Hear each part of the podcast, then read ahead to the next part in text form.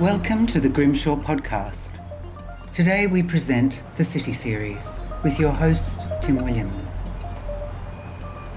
Hi, I'm Tim Williams, and I'm your host for this series of Grimshaw Cities podcasts. Cities were the future once, but are they still in this era of pandemic, which many think has raised fundamental questions about the very future of the urban? As someone who loves cities and has worked in and for cities internationally for many years, I give a resounding thumbs up to the city and its future. They've faced existential crises before and have had to change radically to suit new circumstances. But they did, and somehow always managed in time to reinvent themselves.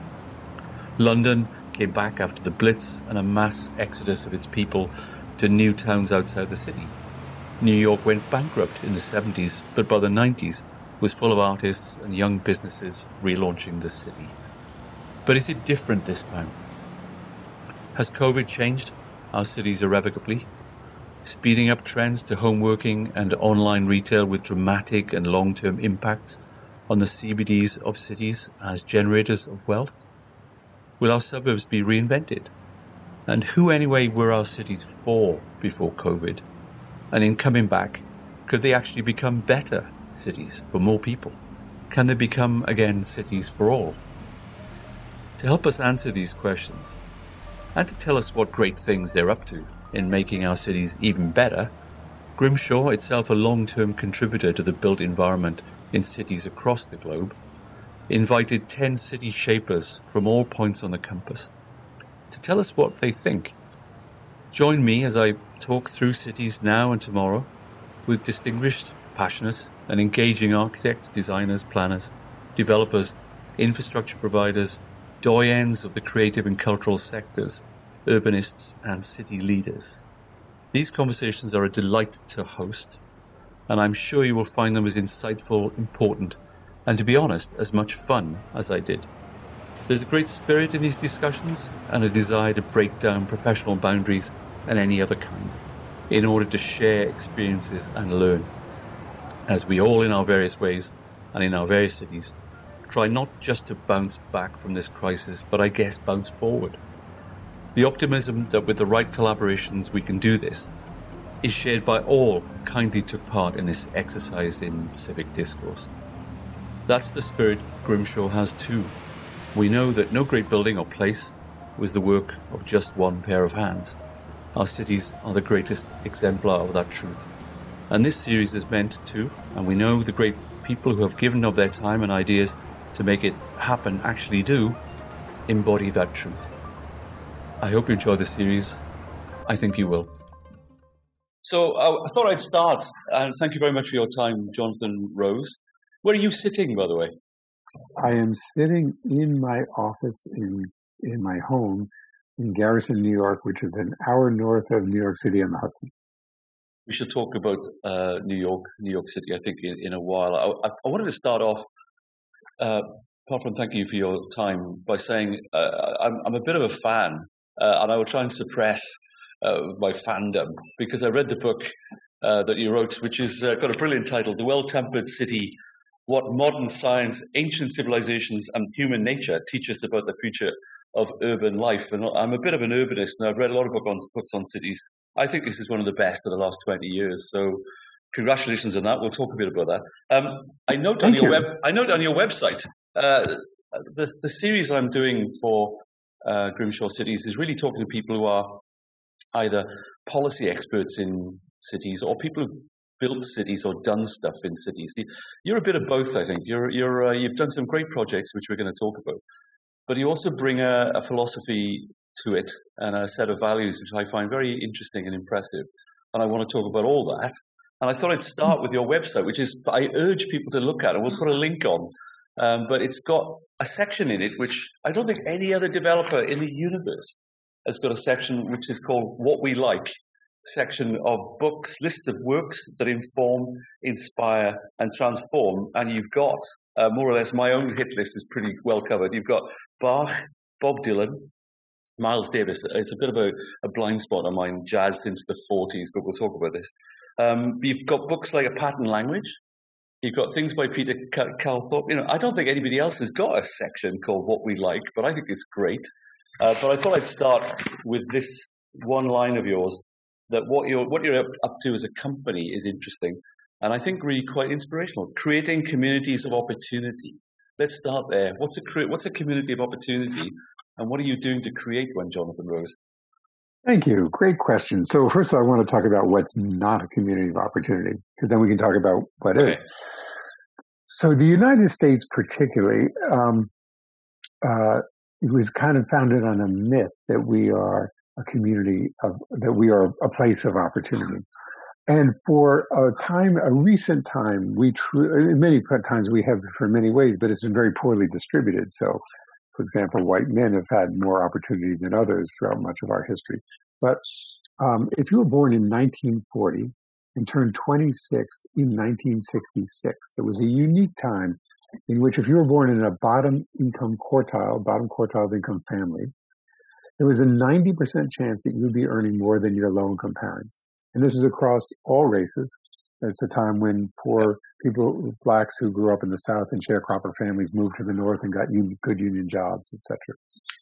Um, if you were born in the bottom quartile family in 1990 and turned 26 in 2016, there'd be a 70 and you're a 70 percent chance that you'd be earning less than your low income parents. So we have gone from being a community, a, a country of enormous opportunity to one that is less. And this we've actually seen across much of the developed world.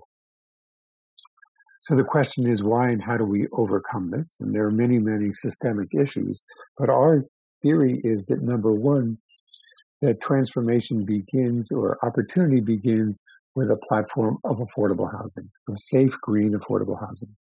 We know that people in America, uh, over uh, 20 million people spend more than 50% of their income on housing.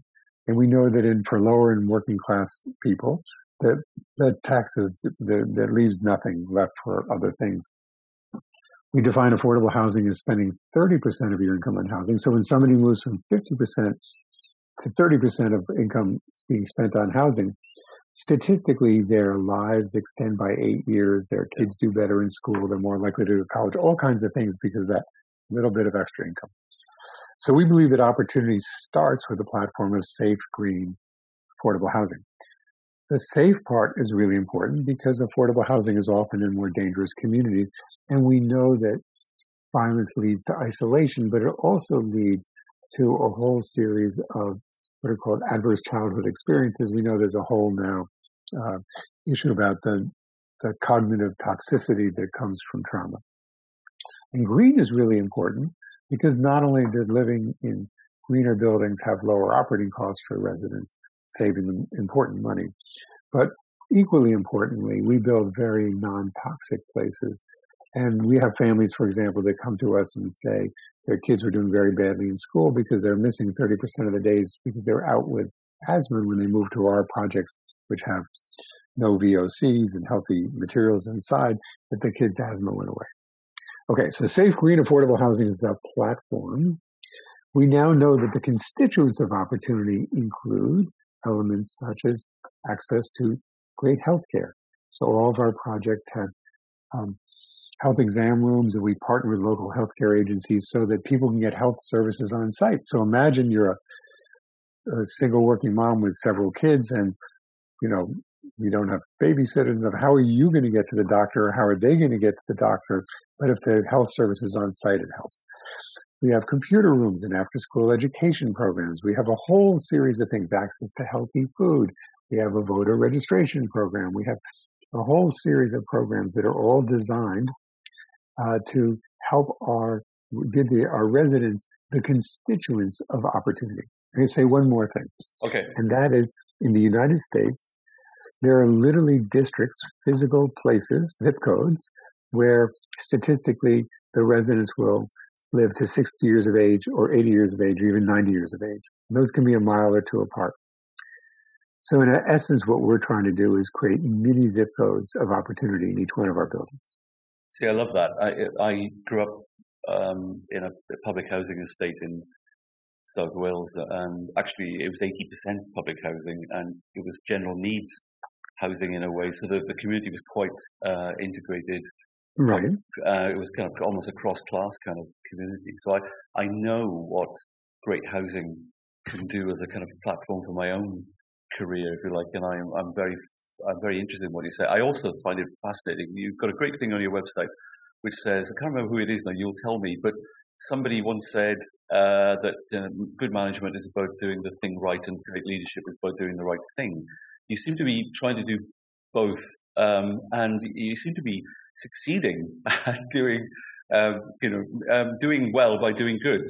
Uh, right. You've also got a mixed use. I, I, I, think the phrase doesn't really sum up the community of opportunity idea, but you know, you, you're actually not just a developer of apartments. You, you put, you've got a school, I think, a charter school in one of your projects. Well, and soon to be in two. So yeah. we really believed in mixes of use, mixes of incomes, lots of parks and open space, adjacent as close as possible to mass transit, and green buildings that are walkable to neighborhoods. So they were trying to mix all that up, and that makes our projects, projects more resilient.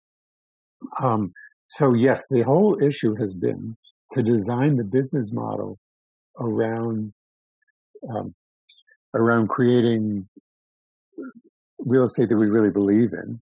Um, and we've been able we've been able to do that. What's interesting is that affordable housing is actually much more resilient than market rate housing. So, for example, yeah. we we work in cities such as New York, San Francisco, L.A., Washington, Boston, um, Seattle. These are places that are quite prosperous. And so the difference between the market rent and the affordable rent is very significant.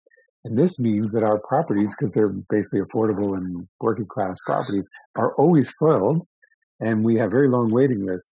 So occupancy is much less of a concern for us.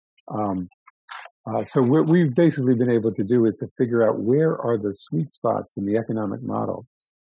That's what I find fascinating. The the it's it's you know a lot of people can have the ambition to do what you're doing, but you've managed to make a a very successful business out of it. And I think also that you're very resourceful in where you get where you see the income streams coming from. I think you know I I noticed that you've got some pro. I think I think it if I I may have misunderstood this, but you know you've got your usual uh, kind of developer excellence and experience and all that kind of stuff. But I think you're very good at spotting. Um, you know, with the way that public-private collaboration could right could take place. That seems to be a big part of your thinking. Is that right? Absolutely. So all of our work in some way or other is subsidized. Yeah. Because we're not really only carrying out our goals, but we're carrying out what we think yeah. is best for the common good. And so yeah. we have to partner with uh, all kinds of different public agencies to make our, our work work. And does that mean that you, when you, eh, the people you employ, you know, they're, they're, they're not just the usual suspects, as it were. They, they, you try to bring them up to be aware of this kind of diversity of, of partners and income streams. So yes, so the people who work for us are um, uh, deeply interested in affordable housing and in social goals and environmental goals. So we're very much a mission-based company, and we have uh, we are strong on we attract mission-based people. You are listening to the Grimshaw podcast, the City Series, with your host, Tim Williams. So we, we were just talking about um, the people that you uh, work with you and, and uh, the kinds of things that they are passionate about. I mean, what comes across, by the way, is this combination of, you know, it's funny because I've worked in business and the public sector, and because I, you know, I, I come from a certain kind of background, I'm pretty passionate about what affordable housing can do to create uh, stability and, and good mixed communities and all that kind of stuff. I'm still very keen to understand how how things are, are done because um, the aspiration is one thing, but the, the, the, the, wit and the wisdom to go with is another. And I think the capacity to work with public bodies in your world must be a really important part of your of your of your business. It's a key part of the business, and what's even more complicated is that in the United States we have some national programs yeah. Uh, but they all have local applications, and the national programs are insufficient to create any projects. So we always have to blend national resources, very often state resources and local resources, and the rules are all different, and they all come with very complicated. They're not designed to naturally marry together. My most complicated project had 23 sources of financing. There you go. And a typical one will have six to 12. Yeah. And in many ways, the requirements of one program are antithetical to another. And so we have to create all these clever contrivances uh, to work around them. Now, I'm not the only one who does this. I'm part of a whole affordable housing sector. You know, I'm part of an industry. Um, and uh, it's an industry I'm very proud to be part of. I'm not the only one who's doing no, this work. There's lots of others too. But it's interesting. The um, there's a kind of Euclidean simplification in uh, in most develop, development. And people, you know, yeah. inevit- inevitably look for, you know, separate zoning and they look for very simple vanilla kind of projects. And I, am not knocking that. It's just that it leads to your point. one of the points in your book is about the pleasing nature of complexity. You know, yes. the uh, that it, actually when we avoid complexity, we kind of avoid life. Um, you know, and I think that, that, I really like that philosophy. I'm going to ask you a bit about um, your own history to this point, in a sense, because um, and I urge people to read the book. You know, the book is uh, it's, it's funny. I, am much criticised, not least by my wife, for putting things on LinkedIn that appear not to belong to LinkedIn. So I will put on my musical interests uh, a lot and the books that I'm reading and all this kind of stuff. And I, am really delighted. I urge people to read your book because it's got a lot of uh, stuff in there about your own background, your own thinking about spirituality, uh, your own thinking about economic models, but environmental models, and how you bring it all together. So I'm I'm going to ask you. I'm going to come back to some projects um, because I want people to understand also that some of the some of the architectural excellence. I'm, I'm going to, before I come to your the book, I'm going to read this one thing, which is great great from your website, but it's from the New York Times architect about Via Verde, which I'm personally interested in because Grimshaw were involved with you in doing that. And the, the New York Times architect uh, critic who uh, presumably knows something about these matters says the rebirth of the South Bronx isn't news, but Via Verde is. It makes as good an argument as any new building in the city for the culture and civic value of architecture. Now, I know architecture isn't everything, but that's a bloody good thing for anybody to say about one of your buildings. I, am I'm, I'm assuming that um, and I've noticed you, you, do get quite a good. I'm not just saying this. You do get quite a lot of compliments for the kind of um, you know what you what you're trying to do, what you're actually doing on the ground, which is changing lives. Um, so I, am going to ask you about that, and then go to the background. Do you get? Um, do you find out what people say about you know your buildings who live there, and about the experiences that they have? So yes, and by the way, that's ultimately who we're designing for is yeah. for the residents and the neighbors. And so this whole everything I described about communities of opportunity, where it comes from, is low income people are typically in one way or another being challenged with what's the matter with you when you're filling out applications for subsidies or for um, food stamps or whatever. we're always being income people are always being asked what's the matter with you, and we turn around and say what matters to you. So what was interesting is the way I'll just give you an example. The way Via, Via Verde was a public competition. It was a competition run by Shaun Donovan, who later became the Secretary of Housing of the United States, but then was the Secretary of Housing of New York City. And it was a comp- global competition to come up with a new vision for what would be the greenest uh, new version of affordable housing. Uh, and um, it was a long, narrow site, and they got it down to five. And we were not allowed to talk to the community. Um, uh, because they wanted somehow to keep this pure or whatever.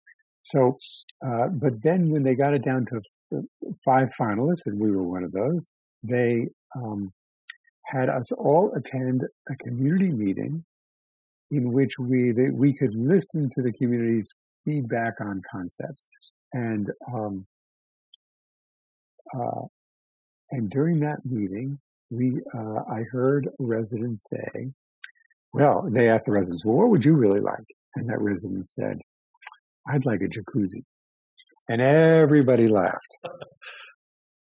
but what I heard in that was what the resident was saying was, I want to be treated with respect. Yeah. And I want to have a quality that I associate with wealthy people.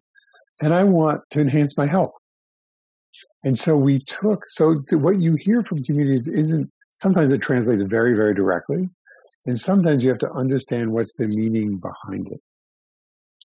Um, yeah. So the uh, one of the other things that um, we feel in the and so the article you quoted when the um, building opened, it was on the front page of the New York Times, which is not typically where openings of new affordable housing projects are, are taking place. Um, so the, several things, Via Verde, which um, was designed by two great firms, Grimshaw and a local New York firm called Dattner, and Grimshaw yep. is also local to New York too. But we put these two firms together, and the we, so I co-developed it with a not-for-profit called Phipps. So there were, in effect, Phipps and Rose on the development side, and Grimshaw and Dattner on the architecture side. Yeah. And um, the project, uh, uh there were three things that I would say that shifted in the landscape of affordable housing before and after that project. And the first one was that we, we said that good design mattered. Before um, Via Verde, although there were some very good, well designed affordable housing projects, in general, the agencies that sponsored them felt that the goal was to make them as inexpensive as possible. So it's really how can we spread our money around as best we can to develop the most affordable housing. Yeah. And so architectural distinction was not part of that field. And after the uh, uh, the great recognition that Via Verde got, cities began to say, we're going to make architecture an important part of the brief. So after you see a flourishing of really great designed affordable housing. The second thing is the uh, that it really put making a green building. It highlighted that, and before that, although there were definitely green affordable housing projects, afterwards green became much more important. And the third thing is that it's actually a mixed income project. So it's two thirds low income rental and one third um, middle income co op, much more complicated to finance. And what we had hoped is that that third quality of it too would be more widely duplicated than it has been. You are listening to the Grimshaw podcast, the City Series, with your host, Tim Williams. So the um, uh, one of the things that leads off from that is the quality of what you just did. I think it's interesting that if people think that I'm talking to a small developer, you, you own 15,000 rental units, I think. Is that correct? Um, or one of your, one of the companies? Yeah, yeah, yeah, no, no. The website said that, but it's up to 17. So yes. up to what number? Seventeen thousand. Yeah, yeah. So, yes. So you know, this is and what I I understand about that as well, well is that when you own, when you own rental, you care about the quality of it because you have to own it for the long term. Um, we we have a problem in the UK and in Australia sometimes of I don't want to get too technical, but the build it and bugger off model right. of, of development. Whereas you know, if you develop and you rent, you have to make sure it's pretty good, eh? Yes. So uh, you, but also that's our whole purpose. I mean, our purpose is I love building and I love the design process and the whole development process, but when we're creating it, yeah.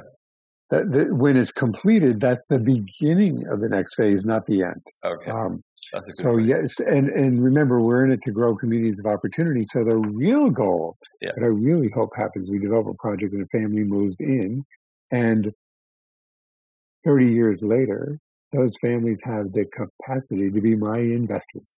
There you go. really looking. You will you will have really succeeded. I think. I think it's a very good. Or or at least the mayor of the city who can then you know give me grief. but I, uh, you also said something interesting the other day about your. I think you you did a presentation about Highland Park in Denver. I think. yes. Highland Garden Village. The Highland Garden Village, sorry. And uh, but you made the point about gentrification. Somebody asked you a question about gentrification, and you said something like um, that perhaps one of the answers is that people on low incomes can actually get affordable ownership. Uh, so within, right. and I, would like you to say a bit more about that because I think that's a really interesting point. So, um, I happen to have lived in Soho in the 1970s in New York when it was a very inexpensive place to live because the manufacturing industry was moving out and the artists were moving in, but they were not yet prosperous artists. So it's a really cool, interesting place. And you could rent an apartment, a, a loft, like 5,000 square feet for a couple hundred dollars a month. And you could buy 5,000 square feet for maybe $50,000. So the debate was, so which should you do? And people said, oh, the rent's so cheap. Why should I buy?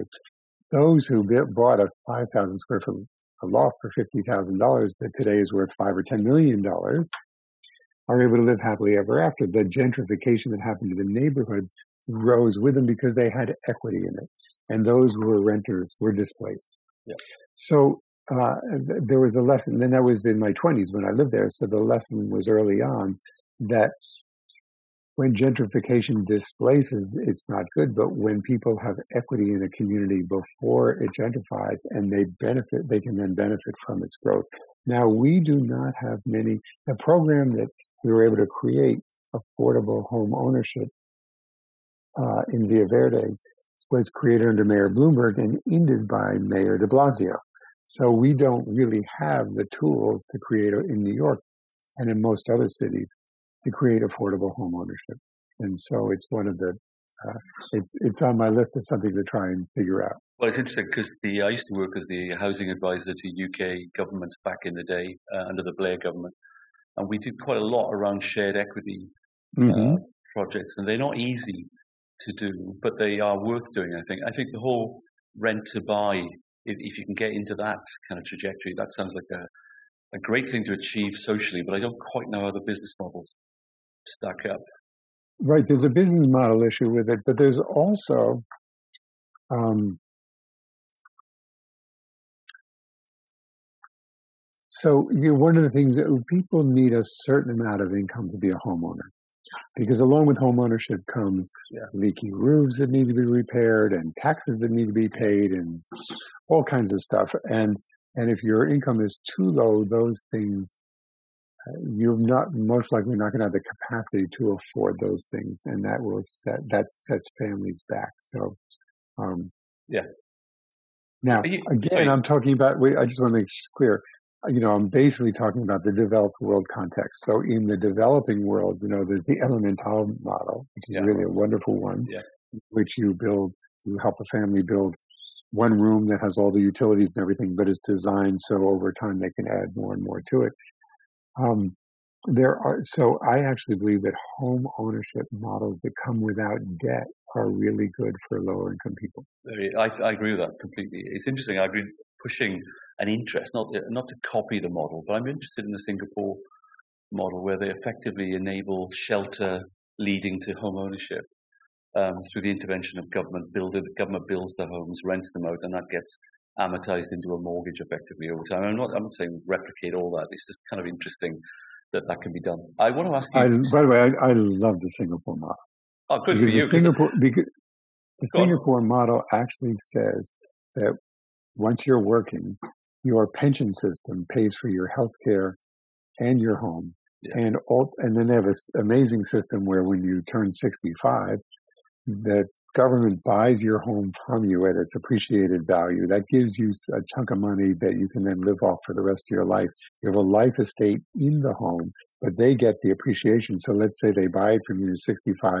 If you die when you're 85, you had a low cost place to live in a bunch of cash, and they got the appreciated value, and they have figured out magically how to make it all work. They're just very clever people, and I think, uh, yes. but also it's not. It's not. Uh, in a sense, it's not that clever if you've got the right ethos uh, which uh, it was essentially that they, they knew what they wanted to achieve. And I think it's a perfect example from your book, actually, of a kind of coming together of Confucianism, social democracy, and, and good capitalism uh, in, in one place to produce socially beneficial ends by, by using very clever market and non-market means. I like it all. Um, would, a couple of thoughts. The uh, You've just been, like we've been through, um, a horrendous 15 months, uh, in, particularly in, in some of the bigger cities. I want to talk a bit about your own experience as a firm in that, in that, because I should have started there really. But uh, I, have you been building? Have you been developing? So uh, yes, we have been developing. So by the way, a much larger activity of ours is, in addition to developing, the larger activity is we have a series of investment funds, private equity funds, that buy existing affordable housing. We preserve it as affordable we make it green and we bring our social health and education programs to our residents. So uh, what we, that buying's been at a slower pace because with COVID, it's been difficult to do the due diligence, but we have figured out how to do that and have been buying. And um, we had projects that were in construction that got slowed down a little bit, but they happened to have been in the part of construction that was for the first year. There's the open air, the foundations, more open air part, parts of it and so our construction proceeded also. And um, are you? Uh, I was. I said I would ask you a bit about the COVID and cities question. Yeah. almost impossible to to know the, the answer really. But uh, uh, let's talk about some of the issues. Um, so we, we, in Australia we feel part of a kind of uh, international discussion about the future of the urban. Uh, and indeed, some people have been questioning the very future of the urban, the uh, the model that we've seen over the last 20, 30 years of city centres and CBDs and close to these areas being repopulated. Um, you know, in most cities in the world by the 1980s, um, city centres were pretty empty. Um, you know, uh, the, the jewel in the crown of Australian urbanism is kind of Melbourne. It's, it's, way, it's heresy to say that sitting in Sydney, but essentially it's kind of true. But they, they, they had an empty city centre back in the uh, 1980s. Nobody lived there. Um, so they went through that cycle of now 40,000 people living in within walking distance of the offices of the CBD and all that kind of stuff. But they've gone very, very quiet and, and it's quite a downbeat kind of place at this point in time because COVID has really hit that community hard. So people are talking rather fundamentalist way around, you know, it's the end of CBDs, it's the end of city centres, it's the rebirth of suburbia. Um, and Joel Kotkin, who I actually admire in most uh, most senses, is, is uh, but he's really out there now, sort of playing a very kind of suburban sort of uh, uh, critique. Having said all the above, where do I think it's going? I think it might be going where you say in your book, by the way, around that um, some of the megacities before COVID probably did need to have four or five uh, decentralized centers. And I think that may be where this discussion goes. What, what do you think about that? Optimist, pessimist, uh, opportunity for renewal? What do you think?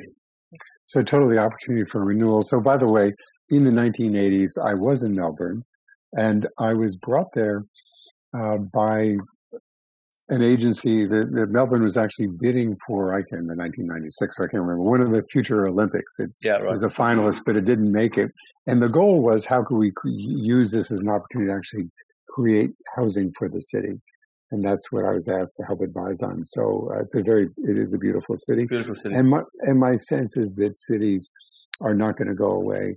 However, we are going to see a distribution uh, to more modest size. Instead of the mega, well, we're going to have mega cities too, and we're going to have global mega cities, but that we're seeing New York and Chicago, and I think even LA having population declines, and we're seeing places like the more definitely Denver has been growing at a thousand people yeah. a week, etc. Yeah. So the mid-sized cities, which may be more livable, and I think I actually think that redistribution is good.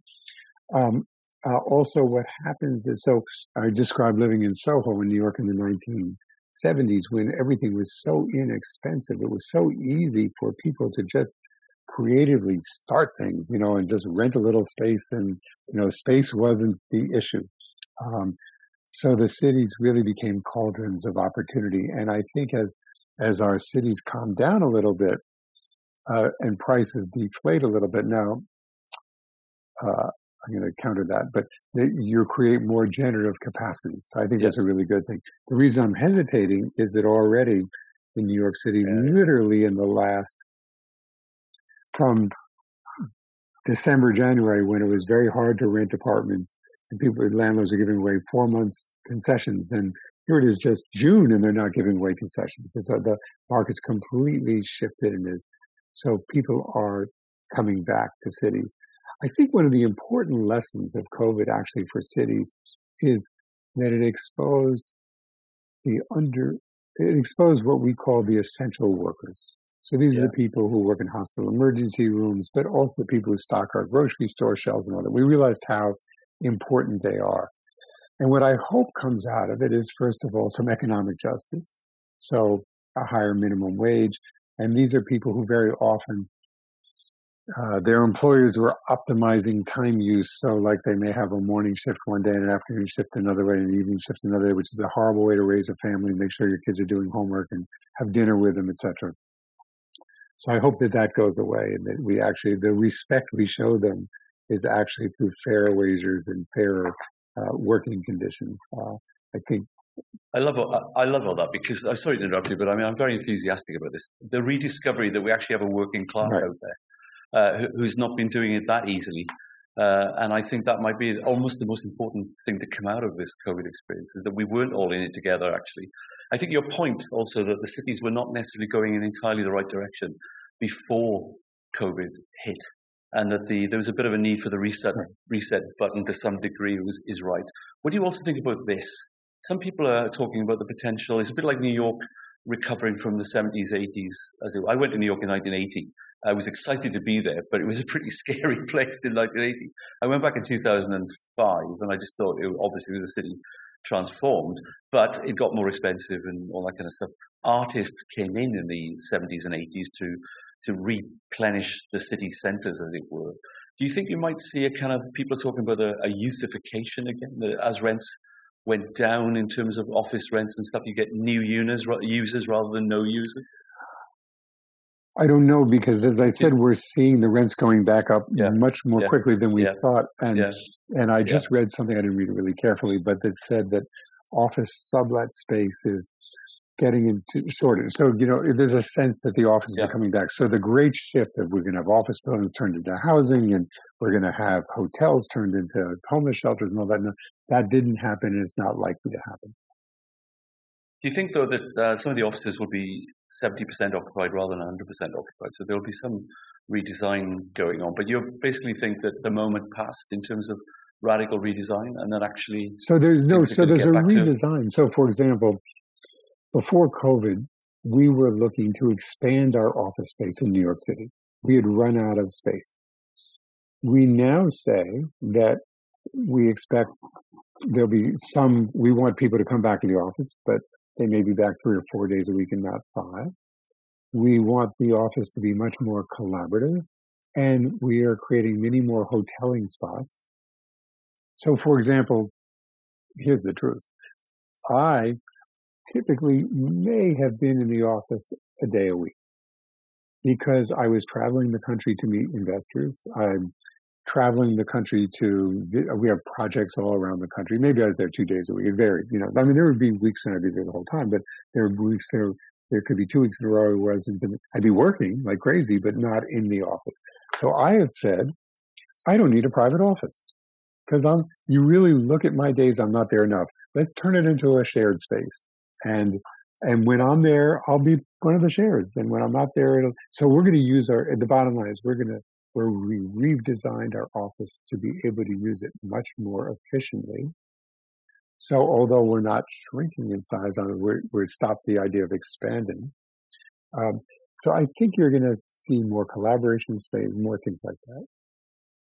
I think you're also going to see more attempts by city politicians and bureaucrats to actually attract people back to the city centre. So there'll be a lot more programming, activation schemes going on. I think there'll be an attempt to restore confidence right. uh, by doing interesting thing, interesting things uh, with our, our cities. I, I hope. Now I've got two very small, well, they're not small, two things to end on that I'd like to talk to you about. One is uh, for you to come back to, which is your current projects and future projects and where you want to, what, what you want to be famous for in the next five years.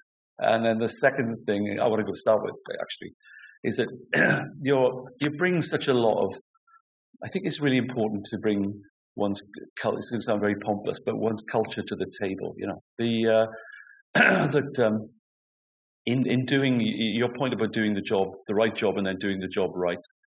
That you, I, I think it's very important that what I like in what you do is that you've you've read and absorbed a lot of influences, and I think you make a genuine attempt, if I might say so, to incorporate in what you do the values that you've acquired. So I, would just like to say a little bit about what are they, those values? Where did you get them from? You've uh, you've been on a journey, and uh, was there a moment where you became this person and then decided to do this kind of work? What, what happened? So I'm going to answer the project. I'll answer them in sequence. Uh, yes, okay. okay. So your question of what's the next project? So it's in construction now. It's called Sendero Verde. Um, it is a joint venture with another firm called L&M Development Partners and a community group called Acacia Network. It's in East Harlem. It's a full city block. It is 700 units of housing. So Via Verde was 200 and something. So um, three times as big, 700 units of housing. Um, it ranges from formerly homeless to middle income. It's the largest passive house project in the United States. Um, very, very green, very well insulated, designed by Handel Architects. And um, one of the things I have long tried to do in all my projects is have everything designed in Fibonacci proportions, and it beautifully is. And it incorporates not only all this housing, but a 50,000 square foot charter school, uh, kindergarten to eighth grade, and a lot of uh, the whole community center with after school programs and senior programs and health programs and job training programs, four community gardens, an amphitheater, a science park, uh, an art center, and, and, much more. So we're trying to, in new construction, really model um, this idea of community of opportunity. So that's that. So now, I had to answer your values question. I'm very lucky because I was born with a calling. And um, although I spent much of my 20s, which kind of figured this out. So the first thing is I was grew up in the suburbs and I had access to nature and there was a little nature preserve near where I lived and I spent a lot of time playing there and I really loved nature, but I, and still do, but also felt very much a threat from development and pollution and humanity. Then the second thing was I grew up I was born in 1952. I came of age in the late 50s, early 60s, and um, my mother was very involved in the civil rights movement, and the idea of social justice was very, very important to me. Important in our household, but you know, I pained at the idea of injustice and racial inequality. And the third thing is my father was a real estate developer, and he he loved to build, and on weekends I would go with him to his construction sites and do walkthroughs and punch lists. And when I had school days off, I would go with him and actually, and you know, see his work. And I loved that too. So I always want to figure out how do I put these things together. Um, the, the, environment, uh, social justice, and building. And it wasn't e- easily apparent. And I did a lot of soul searching and wrestling. What should I do with my life? And should I be a lawyer and sue for social good? Or, you know, like I couldn't, I couldn't figure out how to put the pieces together. And it, and it took, you know, it began to slowly take shape as an idea when I finished college. Um, I then went to work for a family business, my family business, and I learned the trade of building, um, of developing. And at the same time, I volunteered for a local community or not for profit and learned a lot about social services and building daycare centers and parenting centers and homeless shelters and things that are the infrastructure of communities. And probably the, the, the light was in 1987, I joined a group called the Social Venture Network. And this is an emerging group of young social entrepreneurs. There's Ben and Jerry of Ben and Jerry's Ice Cream, and Anita and Gordon right. Roddick, who'd founded the Body Shop, a guy named John Mackey, who had found one store called Whole Foods that eventually grew to be this whole chain, and many others. And they truly inspired me, and it struck me that if they could do this in what were essentially consumer and food goods, I should be able to do it in in real estate. And uh, that's what really helped me kind of see how all these pieces might fit together and try and invent. But what I think is what I I would I wanted to ask you a bit about, and then I I'll, I'll probably do, do, something like a summary if you don't mind. But uh, how about this? Uh, you add um, a bit of Buddhism and a bit of Bach and a bit of Bob Dylan uh, into the whole thing. Your book is called The Well Tempered City, and tell us a bit about what you mean by well tempered. So it's a long, complicated thing about the history of temperament, but essentially, um, music, Western music uh, from uh, the time of Pythagoras on, with the all instruments were tuned to Pythagorean perfection, which is, um, and what it meant was the notes were the notes were uh, in tune with a golden mean, but and golden proportions. But you couldn't go from one key to another. There was a, a dissonance that happened, and a system of tuning came out of China and across Asia and, and hit Europe in the uh, late eight, late 1600s, about 1680. It was called temperament, and it was kind of a compromise between the different keys. There was so no key was perfectly tuned, but they're tuned good enough so you can go from key to key, and that unleashed this vast amount of music. And Bach wrote, loved it. At the same time, the clavier, the forerunner of the piano, was invented. So in effect, view it as a new uh, technology, a new operating system came together, and to express it, Bach wrote a guide called the Well-Tempered Clavier, and then uh, in 1720 and 1740 wrote Well-Tempered Clavier Book Two, which is the update. And what he was trying to do is that in, in it he demonstrates he actually has every minor and major key playable on the piano. And yeah. his goal is to show how this all works. So I view it as Bach was a deeply spiritual man. So in effect, he took the beautiful, vast, interdependent nature of the universe and he manifested it in this incredible demonstration um, on earth uh, through this extraordinary music. And that to me should be all of our missions, which is to really um, revel in the magnificent glory of the nature of the universe and the beautiful intricacies and interwovenness of our ecologies, and then figure out how to manifest that uh, on Earth. So I took the idea of the well-tempered clavier and turned it into the well-tempered city. Look, I think it's a great point to end, and thank you very much for your time. I think everybody listening will be want to go away and uh, have a look at the book, have a look at your website, have a look at the projects that you've been doing. I think I think we'd all quite like to live in the well-tempered city, and actually, I wouldn't mind living in one of your affordable apartments uh, in a community of opportunity. I just thought I'd end by saying it's been a great pleasure talking to you, um, and it's it's great. You know, you, you read stuff by people and you have a look at their website, and you just don't really know, but I do. I can tell totally that this has been your great, genuine passion, and you've created some fantastic developments, and long may it continue. I, I wanted to end with with a reflection that I, I, think we probably need to proliferate you. We need a we need a few more uh, people out there. I hope you're being an inspiration to other people to set up their own business. I have to tell you, inside me, it's rather like sometimes I still think I'm going to play uh, for the Welsh rugby team at the age of 64, but I'm probably not. I would really now want to leave this conversation, go out and do some community of opportunity development uh, somewhere because inspired by this conversation. Can, Jonathan Rose, can I thank you very much indeed uh, for taking part in our, in our podcast. Well, today. thank you so much. I very much enjoyed it. And by the way, you can go out and create great. You're you're with Grimshaw. Yes. Grimshaw is doing extraordinary work all over the world, so of course you can. Of course. Good. A very good point to end. Thank you very much indeed. Thank Jonathan. you. Bye bye. Thank you, Jonathan Rose. And what better way to finish today?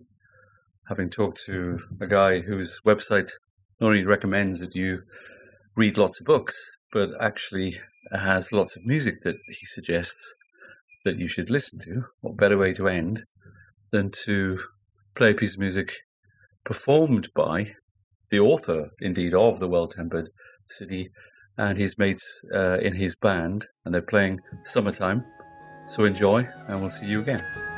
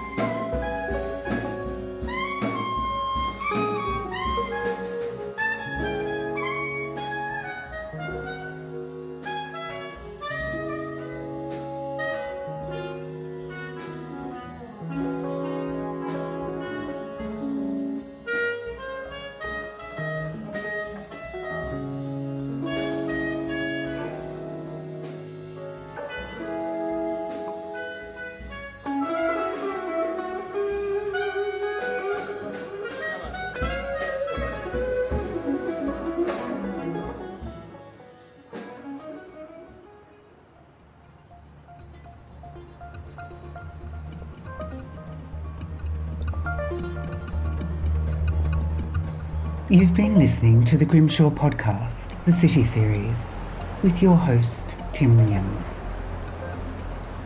Join us again for other episodes in this series from your favourite podcast provider.